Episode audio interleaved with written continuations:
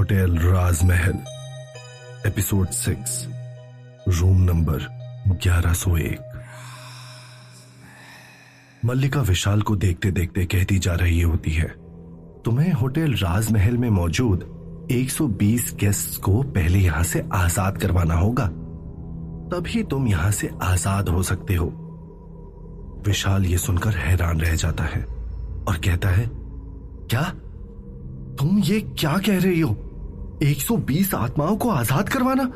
तुम्हें कोई मज़ाक लगता है क्या? क्यों मेरे पीछे पड़े हो तुम लोग? छोड़ दो। मुझे प्लीज़ जाने दो।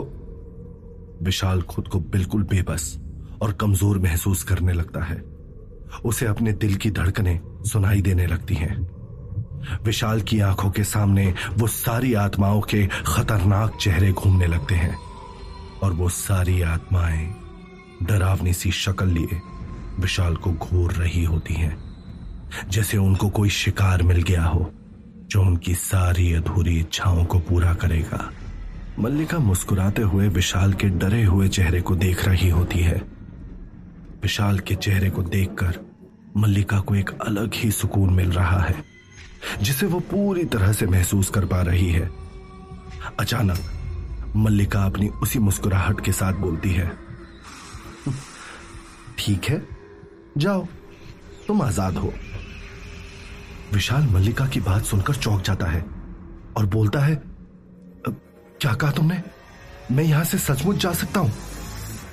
जिस पर मल्लिका कहती है, हाँ, जाओ। इससे पहले कि मेरा इरादा बदल जाए। मल्लिका ने बस इतना ही बोला और विशाल वहाँ से ऐसे भागा जैसे वो कब से बस इसी पल का इंतज़ार कर रहा हो। विशाल अपनी पूरी ताकत लगाकर बस भागता ही जा रहा था। उसे अपने आसपास का भी कोई होश नहीं रहता। विशाल को यह भी ध्यान नहीं रहता कि वो कौन सी दिशा में भाग रहा है। भागते भागते विशाल थक जाता है। उसके पैरों ने उसका साथ छोड़ दिया होता है और वो हल्की सी ठोकर खाकर ज़मीन पर गिर जाता है। उसने अपनी तेज दौड़ रही सांसों को धीमा करने के लिए अपनी आँखें बंद कर ली। अगले ही पल जब उसने अपनी आँखें खोली, सामने का नज़ारा देखकर उसकी चीख निकल गई। विशाल के सामने वही नज़ारा होता है जिससे वो भाग रहा था। वही होटल राजमहल का रिसेप्शन। सामने खड़ी मल्लिका और सारी आत्माएँ विशाल को बहुत डरावनी तरह से घूर रही होती है, जिसे देखकर विशाल बौखला जाता है और चीखते हुए बोलता है यह क्या मज़ाक है? तभी मल्लिका की आवाज़ पूरे होटल में गूंज जाती है, जब वो गुस्से में चीखती है। गुलामों को कोई हक नहीं कि वो ऊँची आवाज़ में बात करे। ये मेरा होटल है और यहाँ मर्ज़ी भी मेरी ही चलेगी। तुम्हारी बात कोई रास्ता नहीं है। इसीलिए बेहतर यही होगा कि तुम या तो इन लोगों की दर्द में तड़पती आत्माओं को मुक्ति दिलाओ या फिर हमेशा के लिए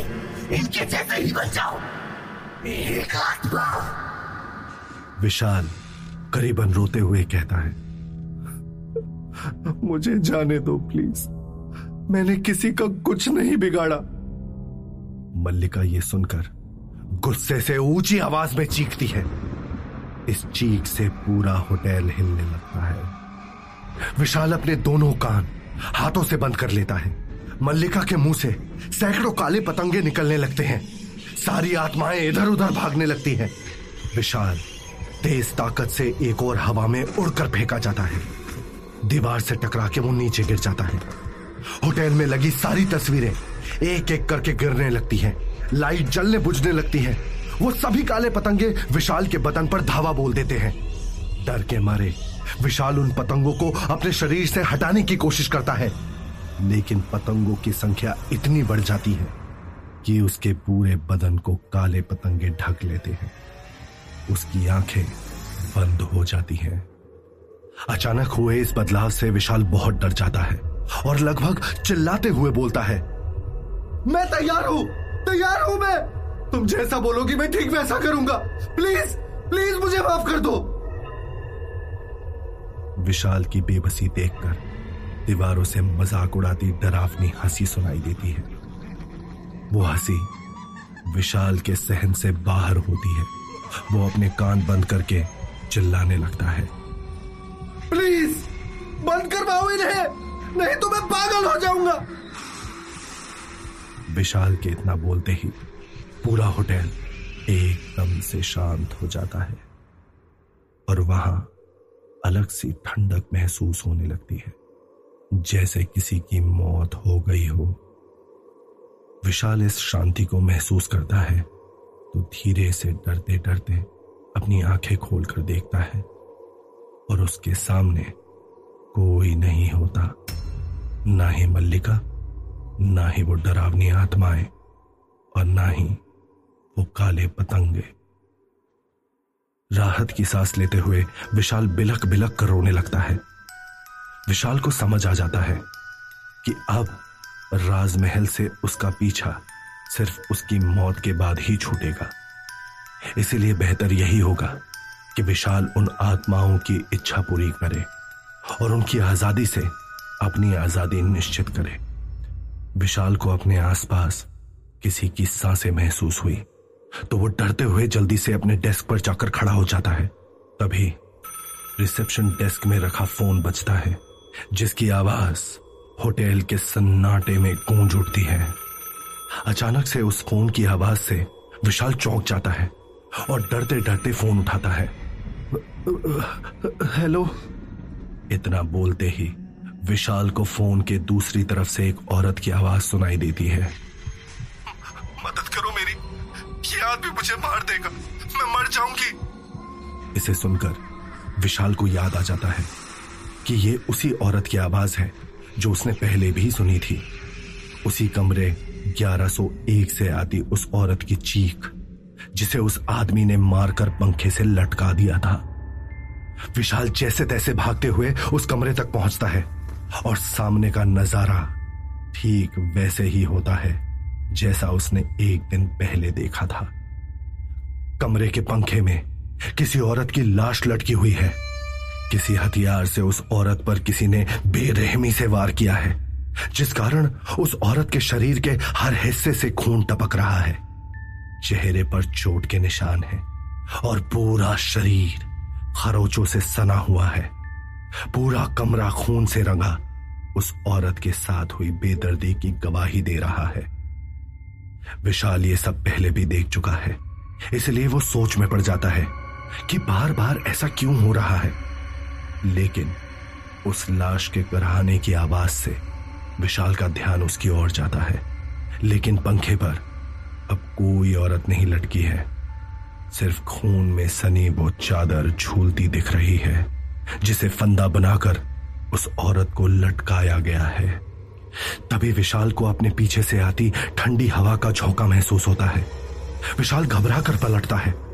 और उसके ठीक सामने वही औरत होती है जिसके पूरे बदन से खून टपक रहा होता है।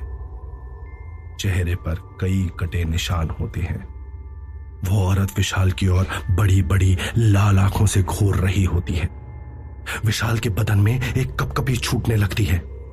वो औरत तेज़ी से विशाल की तरफ़ आती है और एक डरावनी आवाज़ में बोलती है, यहाँ खड़ी मेरी मौत का तमाशा देख रहे हो। जाओ और मेरे कातिल को ढूंढकर यहाँ लेकर आओ विशाल दहशत में उस औरत को देख ही रहा होता है जब अचानक से वही औरत पंखे पर लटक जाती है। इससे पहले विशाल कुछ भी समझ पाए, उस औरत के करहाने की आवाज़ उसे सुनाई देती है।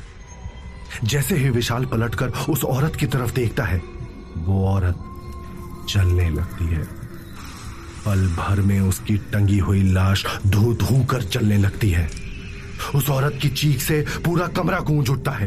विशाल जल्दी से वहाँ से भागता है।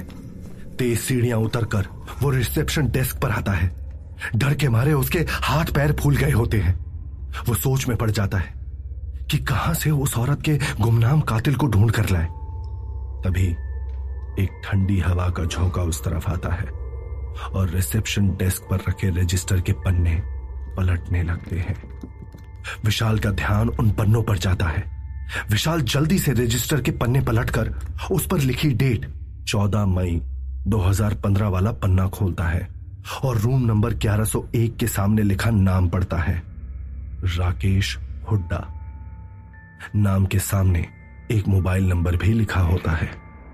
विशाल जल्दी से उस नंबर पर फ़ोन लगाता है। लेकिन उस नंबर की सेवाएँ बंद हो चुकी होती हैं। विशाल झुंझलाकर रजिस्टर नीचे फेंक देता है। कहाँ से लाऊं इस राकेश हुड्डा का नंबर? कौन है ये आदमी और कहाँ रहता है? तभी रिसेप्शन डेस्क का एक दराज अपने आप हिलने लगता है। ये देखकर विशाल घबरा जाता है। लेकिन दराज का हिलना बंद नहीं होता। विशाल डरते हुए उस दराज को खोलता है। और उसके अंदर से एक कटा हुआ हाथ बाहर निकलता है, जो कि जगह जगह से जला हुआ है और बचे हुए हिस्से में सूखा खून दिखाई दे रहा है। इस कटे हुए हाथ को देखकर विशाल की चीख निकल जाती है और उसके पैर अपने आप ही डेस्क पर पहुँच जाते हैं। वो कटा हुआ हाथ उंगलियों पर चलकर विशाल से दूर जाने लगता है। कुछ देर बाद विशाल हिम्मत जुटाकर उस दराज को बंद करने खड़ा होता है। जब वो दराज बंद ही कर रहा होता है, उसे दराज में बहुत सारे पन्ने दिखाई देते हैं। विशाल वो पन्ने निकाल कर देखता है। वो पन्ने होटल में ठहरे गेस्ट के पहचान पत्र होते हैं। किसी का ड्राइविंग लाइसेंस होता है तो किसी का पैन कार्ड। विशाल जल्दी से उन पन्नों को पलट कर देखना शुरू करता है।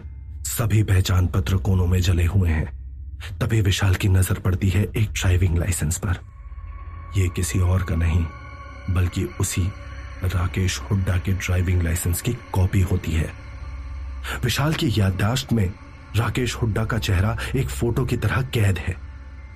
उस रात विशाल ने इसी आदमी को उस मासूम औरत को मारकर लटकाते हुए देखा था। तभी होटल की बड़ी सी घड़ी एक टन की आवाज़ करती है। विशाल घड़ी की तरफ़ देखता है। ठीक साढ़े तीन बज रहे होते हैं। होटल में हर तरफ़ से जलने की बू आने लगती है। विशाल जल्दी से बाकी के पेपर्स दराज में रखता है और राकेश हुड्डा का पहचान पत्र लेकर होटल से बाहर की ओर निकलने लगता है। जैसे जैसे वो आगे बढ़ता जा रहा है, उसके पीछे आग की लपटें बड़ी होती जा रही हैं। पूरे होटल में आग लग गई और 120 लोगों की दर्द भरी चीखें चारों तरफ़ गूंज गई। आम दिनों में शायद विशाल इस आग से डरकर भाग गया होता, लेकिन आज उसकी चाल में एक मकसद और सोच में एक इरादा है। सूरज सर पर चढ़ाया है। वहीं रोडवेज़ की एक बस आकर रोहतक के मेन बस अड्डे पर रुकती है। कुछ यात्रियों के उतरने के बाद विशाल भी उसी बस से बाहर आया। बिना समय गवाए विशाल ने सीधा राकेश हुड्डा के पते पर जाना वाजिब समझा। विशाल एक गली में दाखिल हुआ और एक घर के सामने रुक गया। उस घर के दरवाजे पर एक बड़ा ताला लटक रहा है। तभी विशाल को पास ही में एक छोटी सी दुकान दिखी। विशाल भागते हुए उस दुकान की तरफ़ गया और उस दुकान वाले से पूछा, भाई साहब, ये सामने वाले घर में रहने वाले कहाँ हैं? दुकानदार ने विशाल को ऊपर से नीचे देखा और बोला थाने ये सुनकर विशाल हैरान हो गया और बोला थाने दुकानदार ने विशाल को घूरते हुए कहा, नए हो क्या यहाँ? अरे अब सीनियर इंस्पेक्टर थाने में नहीं रहेगा तो और कहाँ जाएगा? सामने का वो बोर्ड नहीं पड़ा क्या तने? तब विशाल का ध्यान सामने टंगे बोर्ड की ओर गया और डर के मारे विशाल ने अपने पसीने पूछते हुए खुद से कहा बस। अब इसी की कमी थी एक पुलिस वाले को कैसे ले जाऊँगा मैं होटल? ज़्यादा सोचो मत। विशाल के एक कान से उसे जोरदार आवाज़ आई और तभी दूसरे कान में आवाज़ आई। वरना तुम्हारे पास समय भी नहीं बचेगा। अपनी ज़िंदगी बचाने के लिए। उन आत्माओं की बातें सुनकर विशाल चौक गया और हाँ में अपना सर हिलाते हुए निकल गया। पुलिस स्टेशन की ओर। थोड़ी देर बाद पुलिस स्टेशन के बाहर खड़ा विशाल पुलिस स्टेशन को देख रहा होता है कि तभी उसकी नज़र गाड़ी के शीशे की तरफ़ जाती है, जहाँ वो दोनों आत्माएँ विशाल के पीछे खड़ी होती हैं। उन आत्माओं को देखते ही विशाल हिचकिचाते हुए पुलिस स्टेशन के अंदर जाता है और कांस्टेबल से पूछता है सर, ये राकेश हुड्डा सर कहाँ मिलेंगे? कांस्टेबल ने एक नज़र विशाल को देखा और कहा, क्या रे? तने क्या काम है बड़े साहब से? जिसे सुनकर विशाल ने कहा मुझे उनसे कुछ ज़रूरी बात करनी है। कांस्टेबल ने विशाल को कहा, ठीक है, साहब अभी आए नहीं है, तुम उधर जाकर बैठो। कांस्टेबल की बात सुनकर विशाल बैठ जाता है और राकेश हुड्डा का इंतज़ार करने लगता है। तभी एक पुलिस जीप बाहर आकर रुकती है और उसमें से सफ़ेद शर्ट, खाकी पैंट और ब्राउन शूज़ पहने एक आदमी बाहर निकलता है। विशाल उस आदमी को देखते ही पहचान जाता है कि यही राकेश हुड्डा है। वो आदमी देखने में भी काफ़ी खौफनाक लग रहा होता है। बिना बालों के सर पर कटे का निशान मुँह में पान लिए राकेश आता है। लेकिन राकेश थाने के अंदर आने की जगह गाड़ी से उतरकर कहीं पैदल निकल जाता है। तभी वो कांस्टेबल विशाल से कहता है, अरे छोरे, वो जा रहे हैं बड़े साहब। विशाल एक बार के लिए तो उस आदमी को देखकर सकते में आ जाता है कि वो कैसे इस आदमी को होटल आने के लिए मना पाएगा। लेकिन अपने पास और कोई चारा ना देखते हुए विशाल उसके पीछे पीछे निकल जाता है। राकेश चलते चलते एकदम सकरी गलियों की ओर चला जाता है। विशाल भी उसके पीछे पीछे उन्हीं गलियों में घुस जाता है। आसपास ठेलों पर मौजूद कई लोग राकेश हुड्डा को देखकर सलाम मारते हैं। थोड़ी देर और चलने के बाद विशाल ने देखा कि राकेश एक पुराने से दिखने वाले मकान के सामने रुक जाता है और इधर उधर देखकर सीधा उस घर के अंदर चला जाता है। विशाल खुद में बड़बड़ाते हुए बोलता है, ये कातिल राकेश, अब यहाँ इस पुराने से घर में क्या करने आया है? वो मकान दिखने में काफ़ी पुराना मालूम होता है, जिसकी शायद किसी ने बरसों से मरम्मत नहीं करवाई हो। दीवारों में लगा पेंट भी अब उखड़ने लगा है। विशाल उस मकान को गौर से देख ही रहा होता है कि तभी उसकी नज़र एक खुली हुई खिड़की पर जाती है, जिसके शीशे में किसी लड़की की परछाई पड़ रही होती है। विशाल उस खिड़की के पास जाता है और छुपकर अंदर की तरफ़ झांकने लगता है।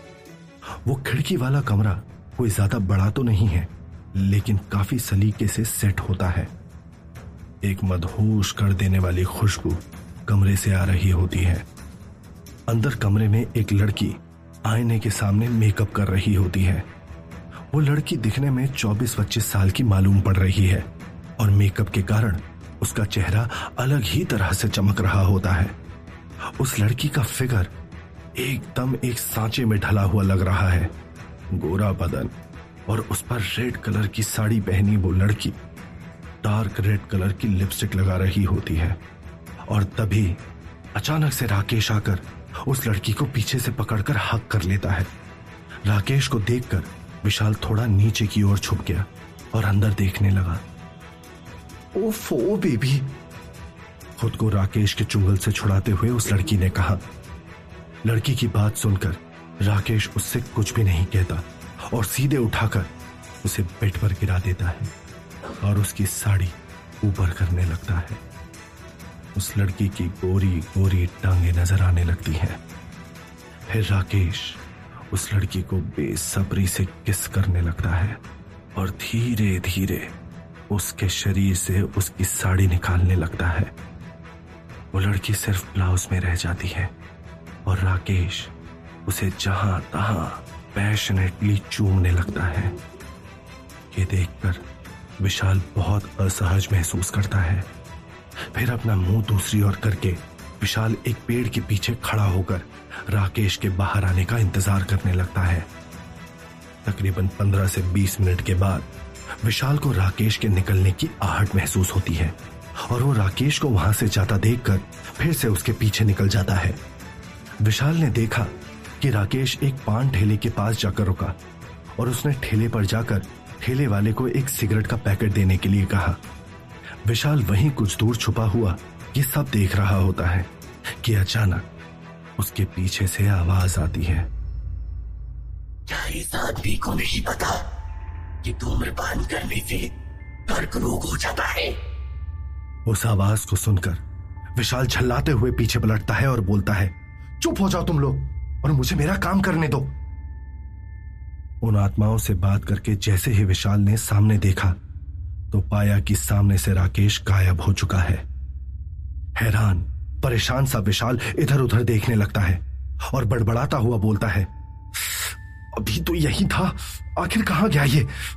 अब मेरी जान कैसे बचेगी? विशाल अभी ये सब सोचते हुए जैसे ही पीछे पलट कर देखता है तो उसके पैरों तले से ज़मीन खिसक जाती है, क्योंकि राकेश हुड्डा उसके सामने खड़ा होता है। उसके मुँह के एक तरफ़ सिगरेट लटक रही होती है, और वो गुस्से से घोर कर विशाल की ओर ही देख रहा होता है। तभी राकेश अपनी गन निकालकर विशाल के माथे के बीचों बीच रखकर बोलता है, के बातें रे छोरे? कब से देख रहा हूँ? तू मेरा पीछा कर रहा है? अब विशाल राकेश को साक्षात अपने सामने देख रहा होता है, जिसको उसने होटल राजमहल के छलावे में देखा होता है। विशाल ने हकलाते हुए कहा, वो वो सर, मैं दरअसल तभी राकेश ने ट्रिगर दबाने का नाटक करते हुए कहा, अरे, मने पागल समझाया क्या तने क्या लगा? तू मेरा पीछा करेगा तो राकेश हुड्डा को पता नहीं चलेगा के? खोपड़ी खोल दू क्या तेरी? तो क्या होगा आगे? क्या यही विशाल का खेल खत्म हो जाएगा?